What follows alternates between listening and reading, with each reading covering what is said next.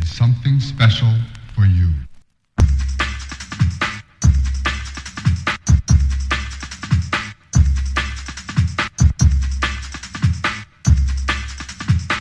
Baby.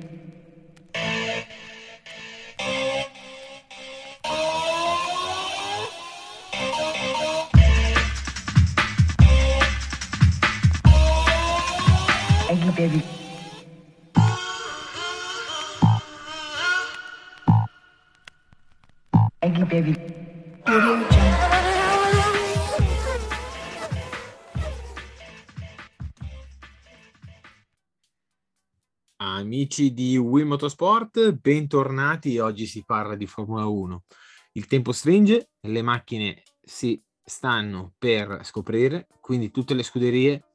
sono pronte per ehm, esporre, per presentare le proprie armi affilate a quattro ruote rivoluzionarie per questo 2022. Si è vista la AS e eh, stiamo aspettando i primi piatti, cioè eh, quelli più ambiti, tipo come Red Bull, Ferrari, Mercedes, McLaren, ma dovremo ancora aspettare. In attesa, e non poca, introduco Diego di Cronache di Motorsport che condivide con me eh, questo spazio. Ciao Fabrizio, un saluto a tutti quelli che ascoltano questo podcast e bentornati in questo, in questo nuovo episodio in cui c'è tanto da parlare. In primo piano le, le presentazioni dei- delle nuove vetture che, che- che si stanno scoprendo eh, giorno dopo giorno, prima la Haas, poi la Red Bull ci saranno e poi anche la Aston Martin eh, insieme a McLaren e poi tutte, tutte le altre a seguire in attesa del- dello spegnimento dei semafori che avverrà che avverrà a marzo. Intanto, eh, comunque, tanti argomenti di cui parlare, non solo le livree, ma anche quelle che possono essere le forme delle vetture e anche eh, vari contratti sia tra sponsor e piloti. Quindi, tanto di cui parlare oggi insieme a Fabrizio. Assolutamente. Innanzitutto, prima di cominciare, vi dico grazie per eh, tutto il sostegno che ci state, che ci state dando e e di ehm, farlo sempre di più. Quindi mettere un bel segui su Spotify o eh, su Anchor o su ehm, Apple, Apple Music, Apple Podcast, Prime. E quindi stiamo parlando di Amazon, Amazon Music, di seguirci su Instagram, sulle nostre pagine di Matt di Diego, Wii Motorsport Podcast o eh, Cronache di Motorsport e di seguire anche le pagine eh, Facebook, di, le pagine Telegram dove sono tutti linkati gli episodi e i news e quindi non possiamo non potete perdervi questa occasione e quindi seguiteci sempre di più. Cominciamo con la prima macchina che è stata svelata eh, in questo 2022 che non è altro che la AS. AS, macchina rivoluzionaria e quindi eh, si è scoperta. Abbiamo avuto eh, il piacere di notare che il prototipo portato dalla Formula 1 nella gara di Silverstone è palesemente ehm, diverso e quindi insieme a te Diego analizziamo questa prima macchina che eh, si è svelata. Finalmente quest'anno eh, hanno dovuto mettere eh, l'AS con le spalle al muro per fargli sviluppare un po' la macchina e hanno dovuto cambiare per forza il regolamento. Eh sì, un... Lazio che prima di tutti, quasi sorpre- a sorpresa, ha annunciato il giorno prima che, ehm, che appunto il 4 febbraio avrebbe, avrebbe presentato eh, prima di tutti la livrea eh, per la stagione 2022. Una stagione mh, praticamente fondamentale per la AS perché addirittura se non andrà bene immagino che, che ci sarà, ci sarà tanto da patire per il team americano perché dopo tutti questi anni in cui ha sofferto molto, non può permettersi di essere nuovamente la fanalina di coda del mondiale. Detto ciò, eh, una, una vettura che già dai render eh, e, da- e dalle immagini virtuali che, che la scuderia ha postato si possono notare tante differenze da- dal prototipo della Formula 1, facendoci notare appunto come eh, quello che, che, la FIA ha dato, ha dato è, sarà completamente diverso da quel, dalle macchine che poi effettivamente vedremo in pista. La, la, differenza principale, secondo me, è quella che si vede nel, nel muso anteriore, nel, nel, um, appunto nell'ultima parte del muso, quello frontale, in cui nell'AS va praticamente a stringersi, va a stringersi, stringersi eh, il muso, va, va sempre a rimpicciolirsi sempre di più, mentre al contrario di quello del prototipo della FIA in cui praticamente va ad, ad allargarsi, quindi questo è un importante cambiamento aerodinamico, per, per non parlare dei flap, quelli anteriori che sono molto più grandi e hanno una curvatura maggiore rispetto, rispetto appunto a quelli, a quelli della FIA. Poi tanti cambiamenti aerodinamici anche sul fondo e un'ala posteriore molto diversa in cui si nota appunto rispetto al, al prototipo FIA un DRS che, che diciamo è più evidente, è più, più, grande anche secondo me rispetto, rispetto, a quello che era il prototipo della FIA in cui non si, non si capiva molto bene eh, il ruolo del DRS e soprattutto, ehm, soprattutto quanto, quanto efficacia pote, poteva avere eh, su queste Formula 1 in cui l'aerodinamica c'è ma non è tanta rispetto a, rispetto a quella dell'anno scorso. Parlando di livrea, esteticamente si sa, eh, resta la bandiera Russia a dominare sulla, sulla vettura americana proprio per, per lo sponsor Ur- Uracali che, che, porta Mazepin in quanto suo padre è, è il proprietario di questa azienda. Assolutamente, eh, rivoluzionaria. Eh, sicuramente all'AS non mancano i fondi perché comunque la famiglia Mazepin ha più soldi che pensieri e comunque eh, i Mazepin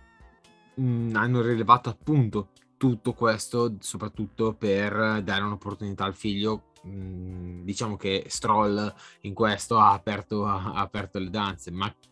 Stroll è soltanto uno dei pochi che praticamente ha fatto questo business. Anche la Tifi si è preso un po' di la Williams tutto quanto, però comunque non è questo il punto. Il punto è che ehm, nessuno era chiaro che eh, la, la, la, FIA con il prototipo 2022 fosse totalmente diverso sia dalle case che soprattutto eh, dal prototipo esposto a Silverstone. Perché eh, la FIA ha messo alla lettera il regolamento come lei voleva che fosse stato espresso, senza zone grigie, senza nessuna interpretazione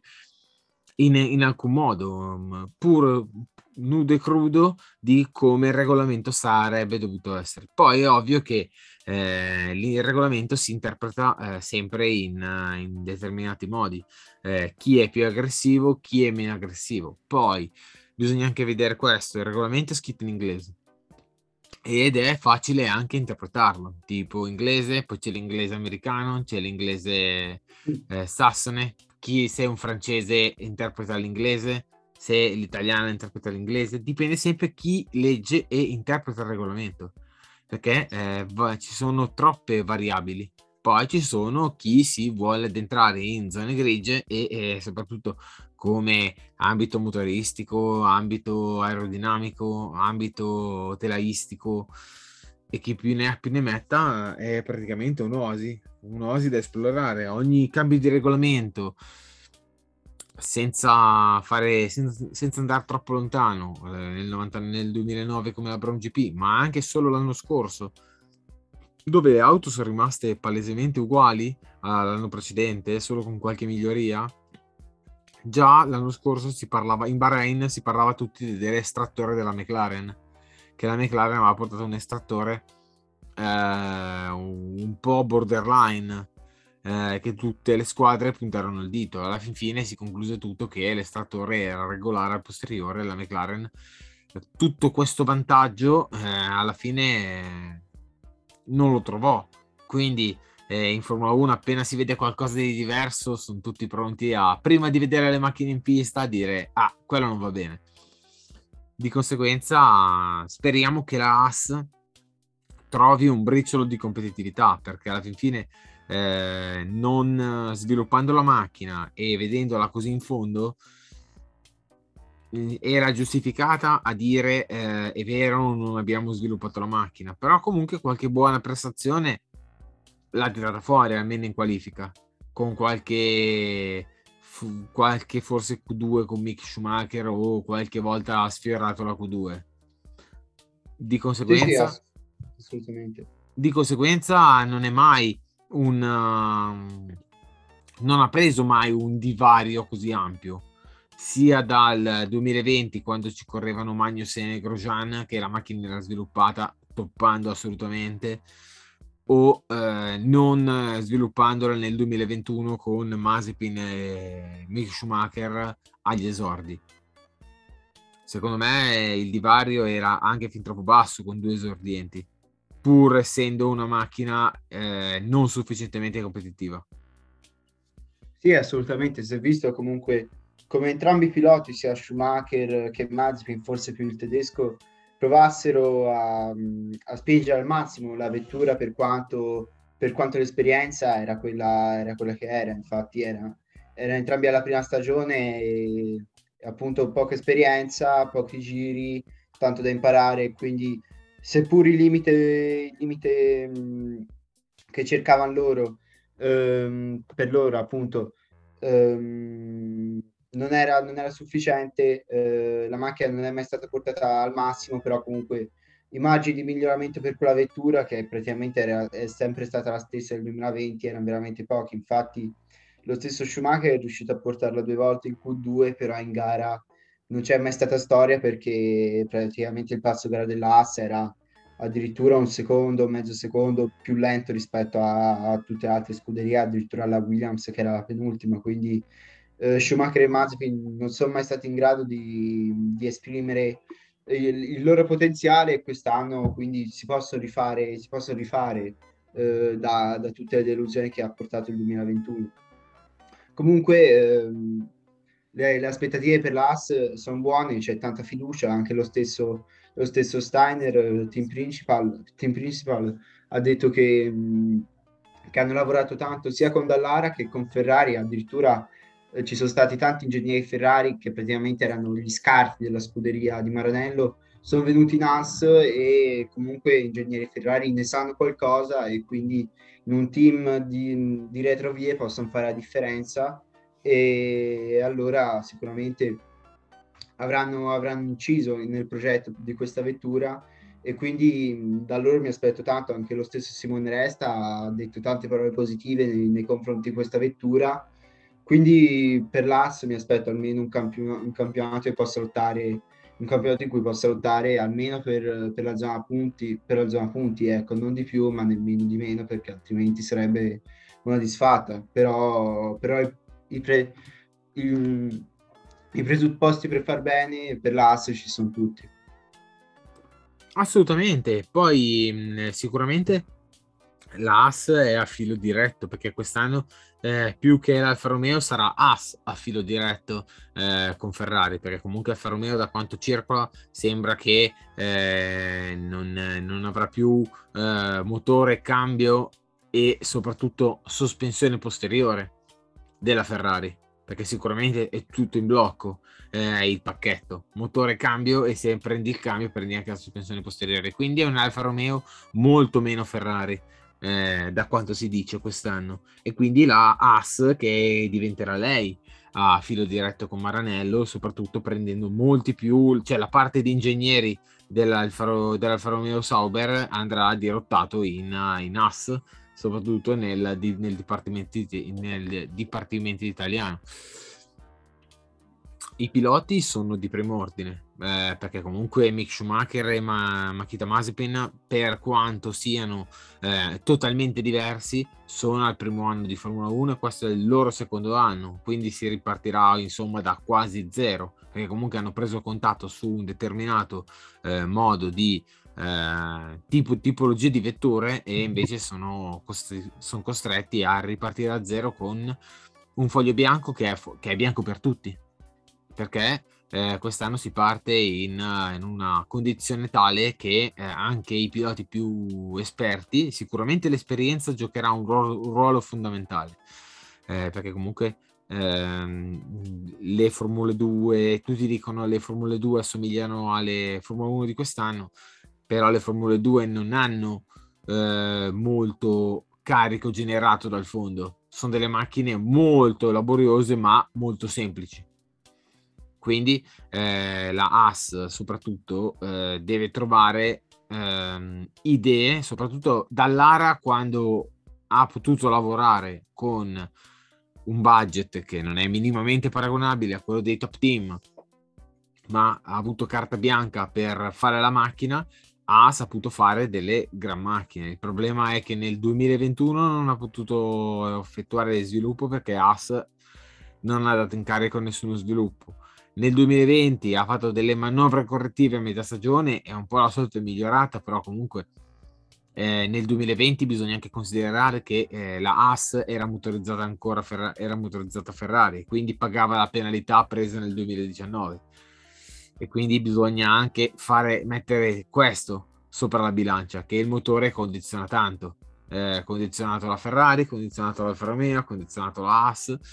e quindi bisogna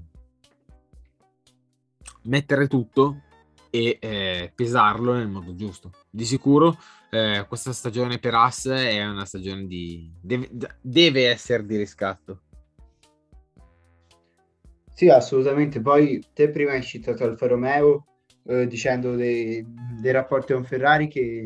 che, si sono un po' sciolti dopo, dopo quest'anno in cui Giovinazzi è stato, è stato accompagnato alla porta, alla porta uscita e sono stati, sono stati messi in Alfa Romeo team con motore Ferrari piloti dell'Alpine e della Mercedes. Quindi i rapporti con Ferrari diciamo che si sono un po' sciolti e, e la Ferrari ha virato verso l'AS eh, rafforzando dei rapporti che assomigliano a quelli che appunto aveva l'Alfa Romeo nel 2019 e in quell'anno la, la, scuderia, eh, la scuderia italiana è andata molto bene. Quindi ehm,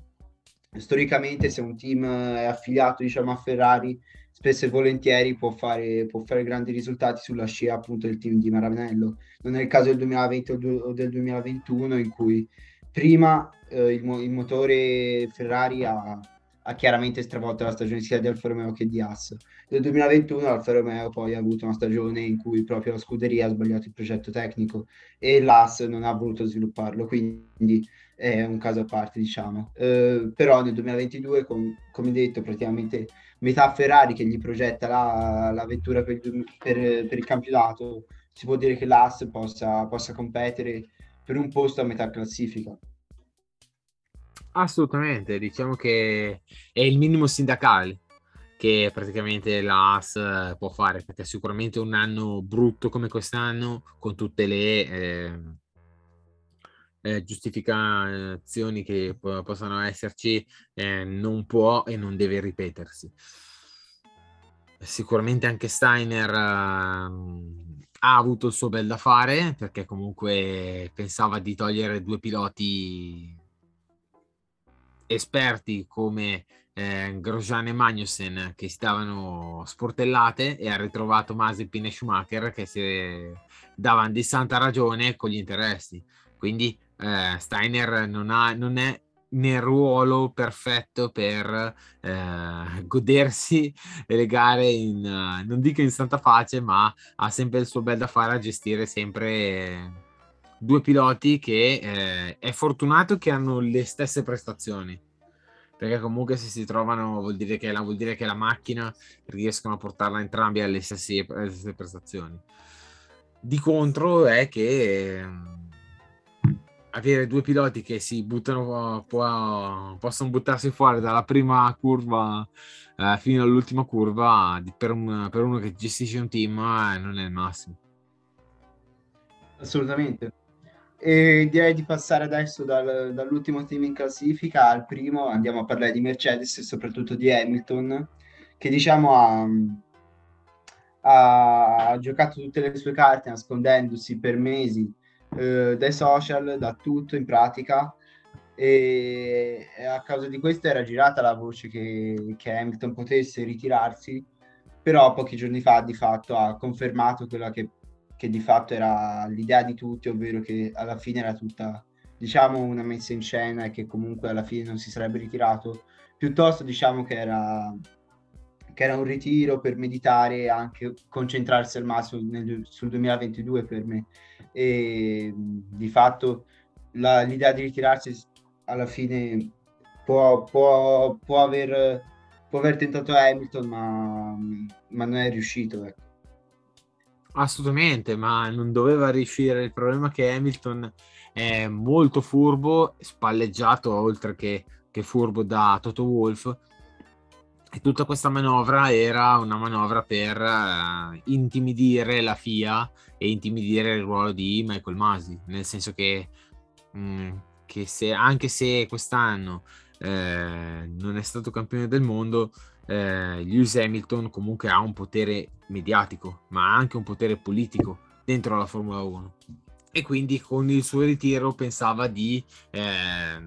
smuovere un po' l'ambiente, eh, portando a decisioni affrettate o magari prese di, di impulso sulla sorte di Masi. Invece la FIA ha tenuto duro, eh, conscia di aver preso la miglior decisione sul finale di gara di Abu Dhabi, che ha dato il titolo a Max Verstappen eh,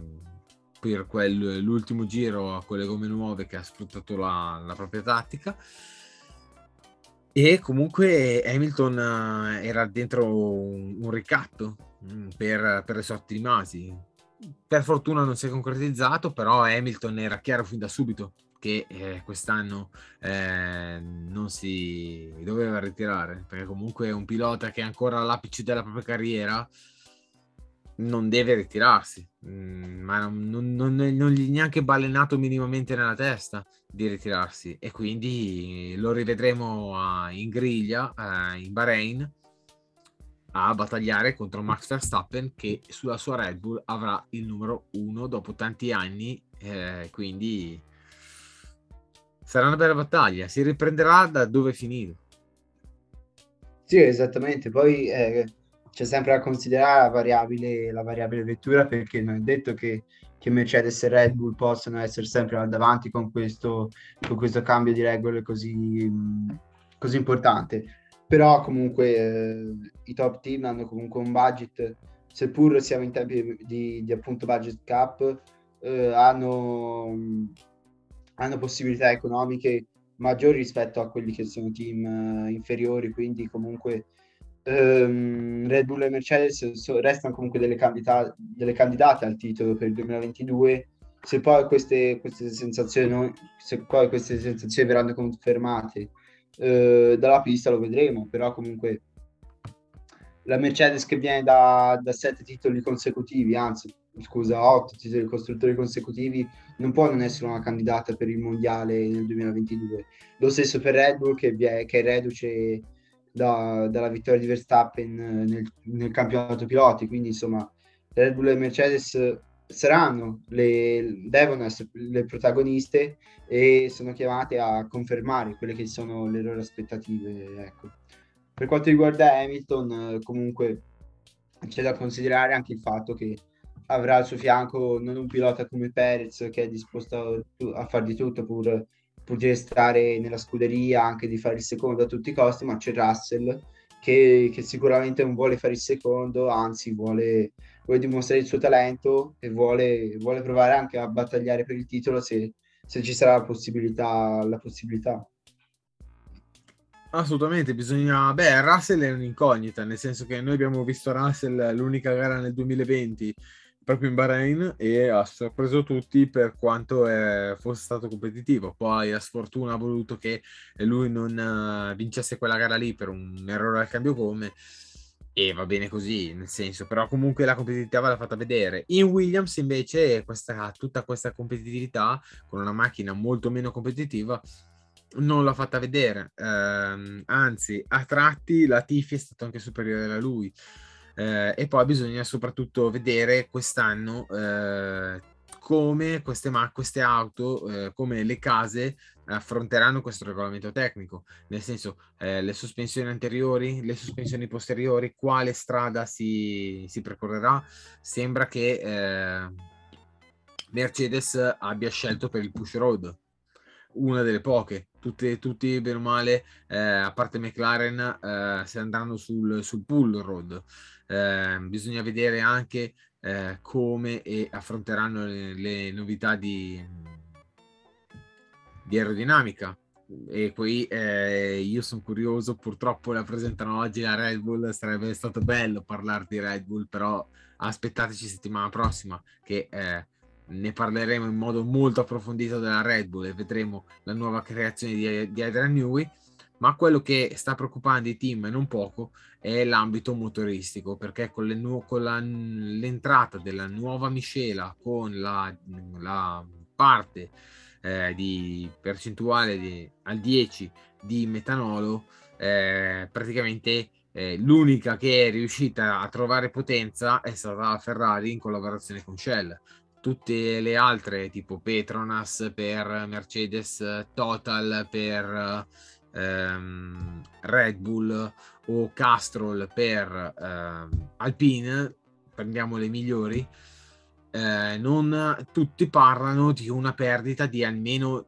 20-30 cavalli. Quindi è l'unica casa la Ferrari fino a questo punto. Poi è ovvio che tutto il contrario di tutto sarà la pista a parlare. Eh, sembra aver trovato questa potenza extra, mm, come anche le, l'etanolo sembra eh, avere questo potere refrigerante per salvare la, la power unit.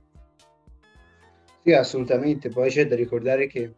quest'anno sarà, sarà, l'ultimo in cui si potrà sviluppare il motore, quindi sarà importante dare il massimo eh, per, eh,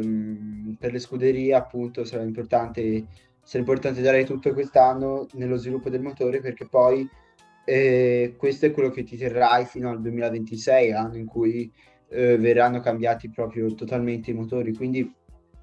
se sbagli il progetto, lo sviluppo della Power Unit, eh, diciamo che sei fregato fino, fino, fino, al nuovo regolamento. In questo caso la Ferrari però sembra essersi preparata al meglio, anche grazie all'intero 2021 che ha avuto a disposizione per lavorare eh, sulla nuova Power Unit e anche grazie al, a,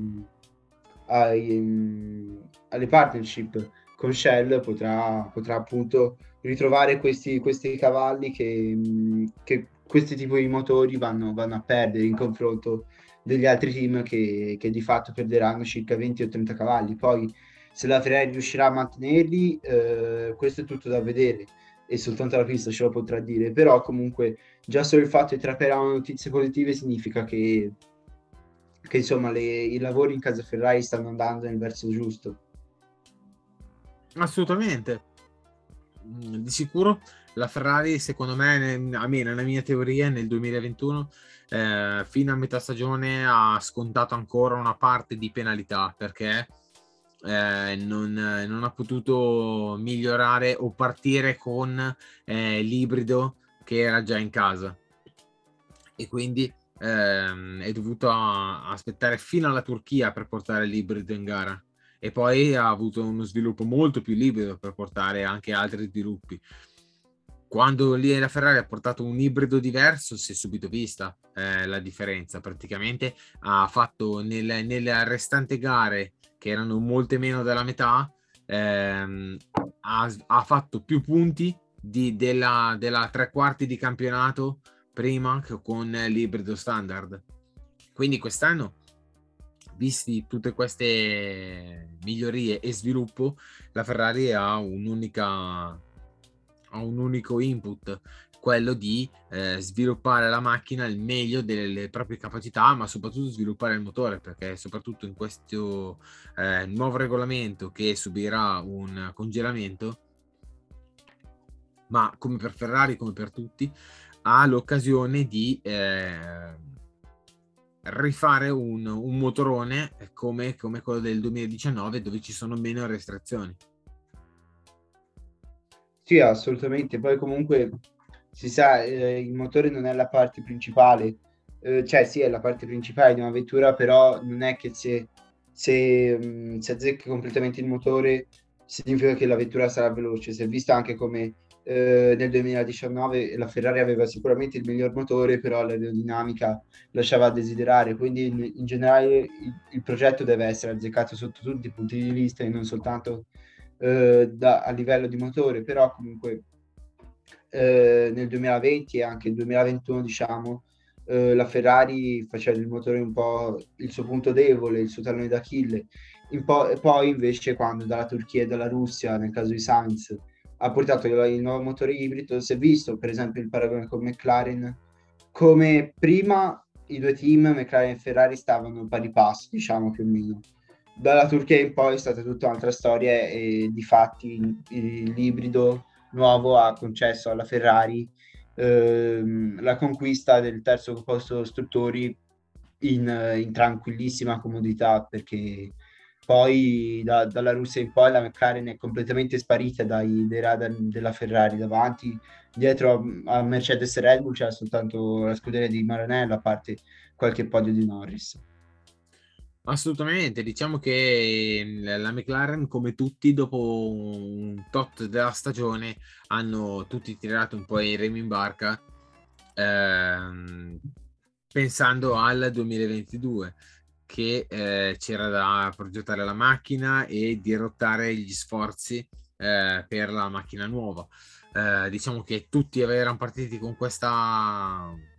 con questa linea però poi dopo si sono subito ricreduti soprattutto le, le, case lì davanti, tipo Red Bull e Mercedes, per portare nuovi sviluppi, soprattutto alla, alla V12, per poter uh, lottare e contrastare eh, Max Verstappen. Eh, in Ferrari invece diciamo che eh, questa nuova miscela ha portato questo vantaggio che alla, sulla carta la avvicina molto eh, in termini di prestazione. È vero, il, il, motore non è la parte migliore della macchina, o la parte è, però è la parte centrale, perché dal motore si, si disloca il cambio e la sospensione posteriore. Dalla sospensione posteriore si determina anche l'estrattore e il fondo, eh, dal fondo si determina il passo. E diciamo che è tutto un puzzle la Formula 1 dove eh, una, da, da, da, cosa, da ogni, da ogni dettaglio eh, scaturisce una dinamica. E quindi bisogna essere bravi. Sicuramente eh, la Ferrari non è stata bravissima negli ultimi anni dal lato telaistico e aerodinamico perché è partita sempre molto bene azzeccando il progetto, però quello che gli è mancato è sempre stata eh, l'upgrade a verso metà stagione. Tipo nelle bat- anche quando era in lotta con Mercedes, la Mercedes da Spa quando, o Spa o Monza, quando portava eh, i, nuovi, i nuovi pacchetti di aggiornamento della macchina, e nelle gare restanti tipo Spa, Monza, uh, Singapore, Suzuka eh, aveva, aveva, veramente una marcia in più come, come, come, macchina ma anche come squadra a parte le scelte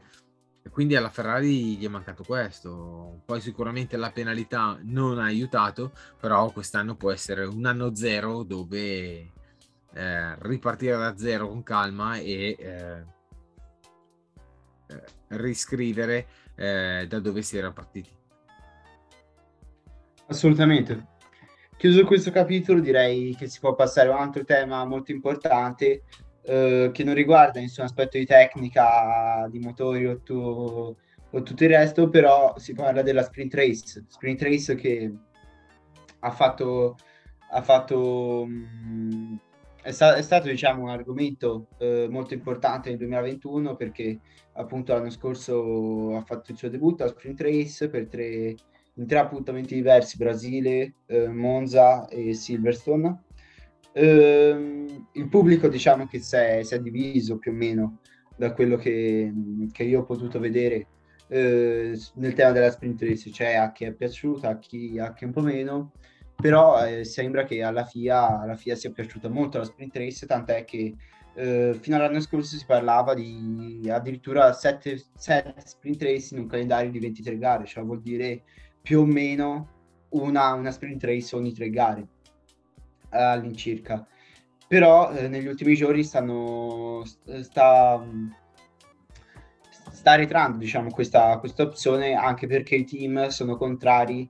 a tutti questi ev- eventi a susseguirsi perché appunto c'è un problema di soldi, il problema che i team spendono a causa di queste sprint race contando la gestione degli eventi e più la variabile di tutti, di tutti i danni negli incidenti che le, che le macchine possono fare e quindi molti team sono d'accordo, però i tre principali team della Formula 1, Mercedes, Red Bull e Ferrari, sono contro tutte queste sprint race e senza questi tre team chiaramente eh, quelli più importanti che sorreggono il mondo della Formula 1 la FIA può, può fare ben poco, quindi la situazione si aggiornerà il 14 febbraio e, e si vedrà cosa fare. E addirittura si pensa a un cancellamento totale della sprint race, però vedremo come, come andrà avanti la situazione. Assolutamente, diciamo che a, a me non, non, non, dispiaceva la sprint race, eh, perché comunque la sprint race era qualcosa di novità. Poi è ovvio che tutte le novità sembrano strane e poi tra dieci anni eh, sì, faremo tutti nostalgici, ah come erano belle le sprint race, magari riavere le sprint race come sempre. Però la sprint race era qualcosa di nuovo, vedere soprattutto tutte queste Formula 1, almeno negli anni passati, che la domenica in gara sono strozzate perché strategia, c'è il flussometro, bisogna fare consumare di meno, bisogna vedere così e vedere queste sprint race corte eh, di cui gomme nuove, assetti un po' così e cos'ha, non avere neanche il tempo di assettare completamente perché ci sono meno turni di prove e buttate dentro e motori soprattutto con più cavalli perché la distanza è molto, molto breve, non mi dispiaceva. Di sicuro il problema di questa sprint race non è di natura organizzativa e non è neanche di eh, natura competitiva, ma è di natura economica, perché sicuramente eh, la Formula 1 non è una novità, ha problemi con i ricavi, perché comunque c'è molta meno gente che viene a vedere, c'è molto meno interesse dal pubblico da casa. Eh, se purtroppo bisogna pagare anche le pay TV, ci sono i team che reclamano soldi per, dalla, dalla, FIA perché comunque hanno dei, degli introiti e delle spese da eh, dover sostenere. E quindi questi mancati introiti, perché di solito è sempre il circuito che paga questi introiti, eh, prevedendo di avere queste mancate questa mancata sostenibilità eh, purtroppo la sprint race eh, potrebbe anche non esserci più. Sì comunque eh, che la sprint race venga eliminata del tutto a me dispiacerebbe perché seppur forse un, fo- un format imperfetto in cui c'era qualcosa da aggiustare l'idea di base è, è è abbastanza divertente, ingegnosa, eh, anche una novità eh, se andiamo a vedere gli anni precedenti eh, di tutta la Formula 1. Quindi poteva andare avanti la cosa se, se giuste, se fossero stati applicati i giusti cambiamenti. E fatto sta però che comunque sette sprint race sono veramente troppe e mm, già tre comunque eh, sono secondo me il numero giusto perché sono eventi che comunque non ti cambiano troppo, troppo il mondiale, non cambiano le gerarchie o comunque quella che può essere la griglia in generale della domenica e comunque erano eventi che, che portavano novità, novità eh, rispetto ai classici weekend con sabato la qualifica e domenica la gara. Però sette erano, sareb- sarebbero state o comunque possono essere perché ancora nulla è sicuro, veramente troppi perché poi si rischia di andare a a compromettere le sorti di un mondiale e, e, cambiarlo del tutto, perché comunque alla fine la sprint race è una variabile, è una variabile in cui se la metti può succedere veramente di tutto, quindi sarebbe un mondiale un po' farsato secondo me, in cui la qualifica perderebbe tantissimo il suo valore. Quindi secondo me tre sprint race sono la cosa giusta, con qualche modifica io sarei, sarei molto felice di avercele nel calendario. Poi eh, c'è anche da capire in quale circuito, in quale circuito mettere queste sprint race, perché anche metterle nei tre circuiti più storici che la Formula 1 ha, come Interlagos, eh, Silverstone e Monza, eh, secondo me è un po' sprecato. Potrebbe andare bene una sprint race in circuiti in cui di solito ehm, non avvengono gare molto divertenti, come per esempio Spa, no, scusa, non Spa, Sochi volevo dire, eh, oppure magari Sochi. Miami. Che Sochi, sì, Abu Dhabi, Miami o comunque le sprint race nelle gare cittadine. Sì, pensavo a Monaco per esempio, anche forse potrebbe starci, anche se comunque Monaco è bella per la sua storia, per il suo fascino, quindi insomma, però eh, insomma, delle gare in cui, in cui la sprint race veramente può cambiare qualcosa e, e può portare novità e soprattutto molto più divertimento rispetto, eh, rispetto a quando in dei gran premi in cui il format classico è già divertente di suo e la sprint race non aggiunge nulla. Assolutamente, la sprint race è mm, un format che aiuta soprattutto a rimescolare le carte, carte che hanno rimescolato soprattutto nella gara di Monza, dove soprattutto anche aiutata anche la, Merce- anche la McLaren Mercedes, però senza sprint race Ricciardo non sarebbe mai partito in prima fila. E quindi... O per esempio, o per esempio Interlagos se non ci fosse stata la sprint race, Hamilton eh, la stessa rimonta che ha fatto per poi andare a vincere il Gran Premio non l'avrebbe fatta perché sarebbe partito in gara direttamente ultimo, non eh, decimo se non sbaglio, perché in quel caso c'è la sprint race che gli ha permesso di dare di fatto dei giri, dei giri in più per recuperare e in quel caso il modello si sarebbe chiuso lì. Quindi per questo dico che la sprint race appunto è una variabile importante. Detto questo, eh, come mm, poco ci si aspetta perché la Formula 1 è basata totalmente sulle sponsorizzazioni, archiviata, stiamo parlando di Aranco, atti, archiviata la parentesi in MotoGP con la VR46 che ancora non si è fatta eh, piena luce su cosa è successo, cosa non è successo, per cosa è saltato eh, l'accordo con l'arabo e praticamente anche la... Mm, parliamo di eh, un misunderstanding con, eh, con, l'arabo perché comunque non si sono capiti, non, non parliamo di truffa, però sicuramente eh, i contratti firmati c'erano, però non si sono messi d'accordo e quindi adesso Aramco ha virato sull'altra sponda fu direzione Formula 1 e con eh, Lawrence Stroll ha instaurato un contratto dove sponsorizzerà la Aston Martin per gli anni futuri in Formula 1. Diciamo che un precedente c'era, sempre arabo, quando praticamente la Williams eh, venne sponsorizzata da uno sponsor saudita, non altro che eh, derivazione con la famiglia Bin Laden. Sì, eh, poi si sa comunque Aramco,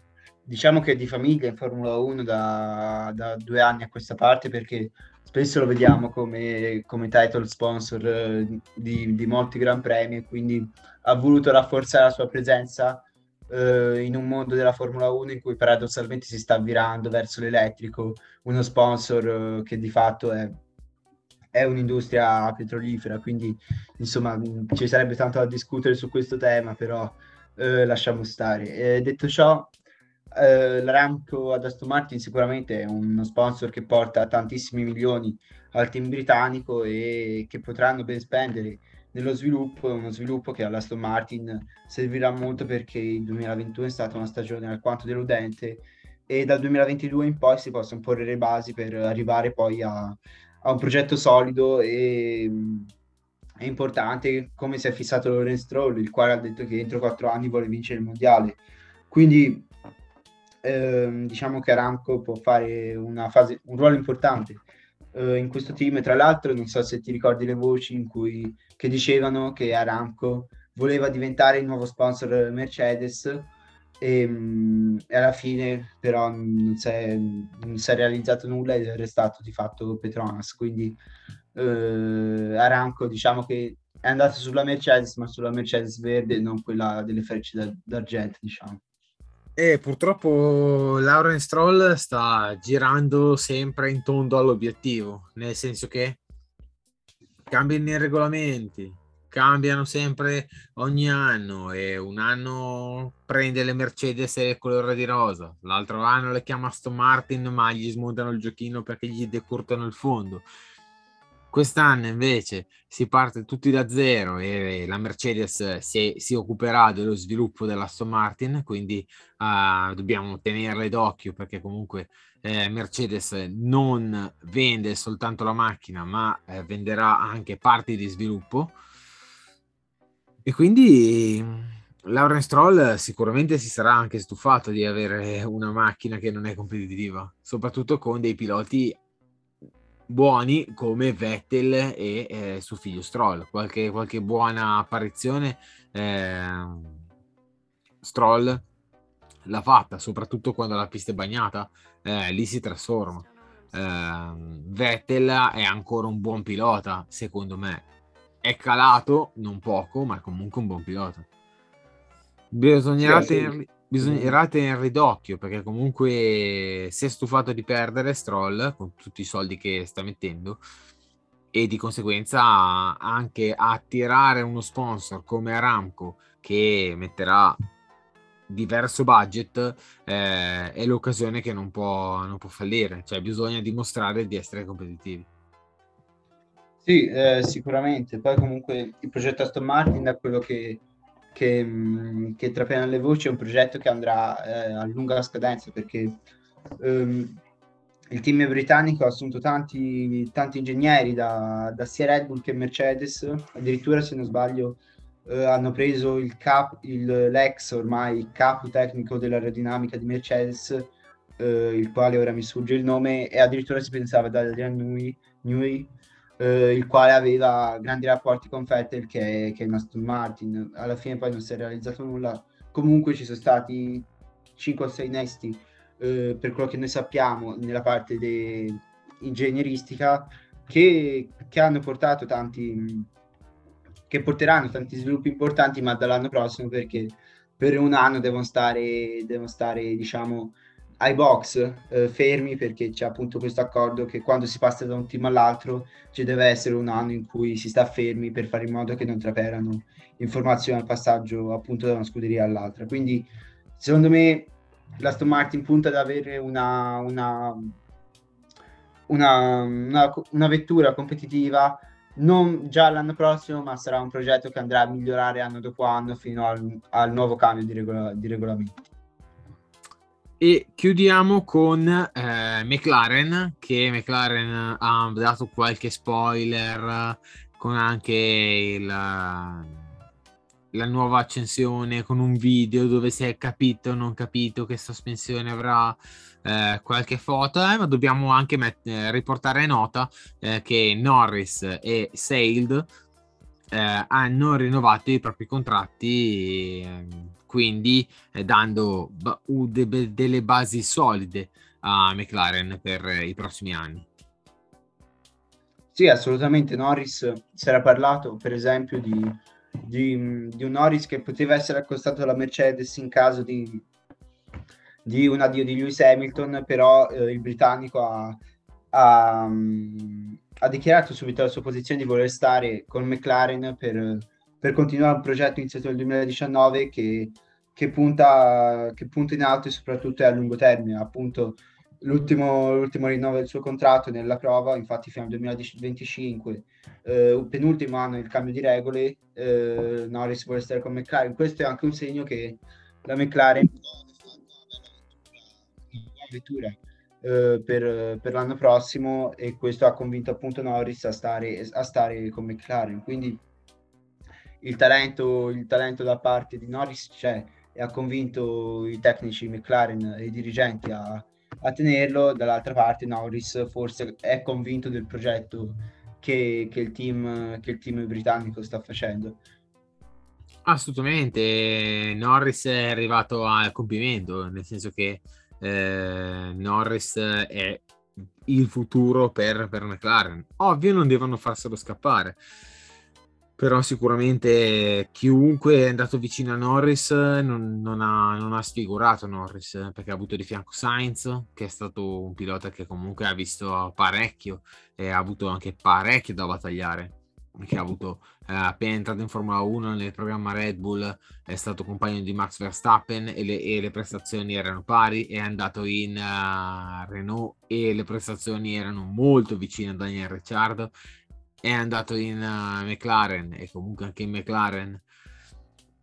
ha fatto delle belle prestazioni, però Norris è sempre rimasto un, uh, un valore fisso per, uh, per McLaren. Mm, a se Norris diciamo che eh, è cresciuto molto in questa stagione, ma davvero tanto, eh, fino ad arrivare quasi a sfiorare la vittoria nel Gran Premio di Russia.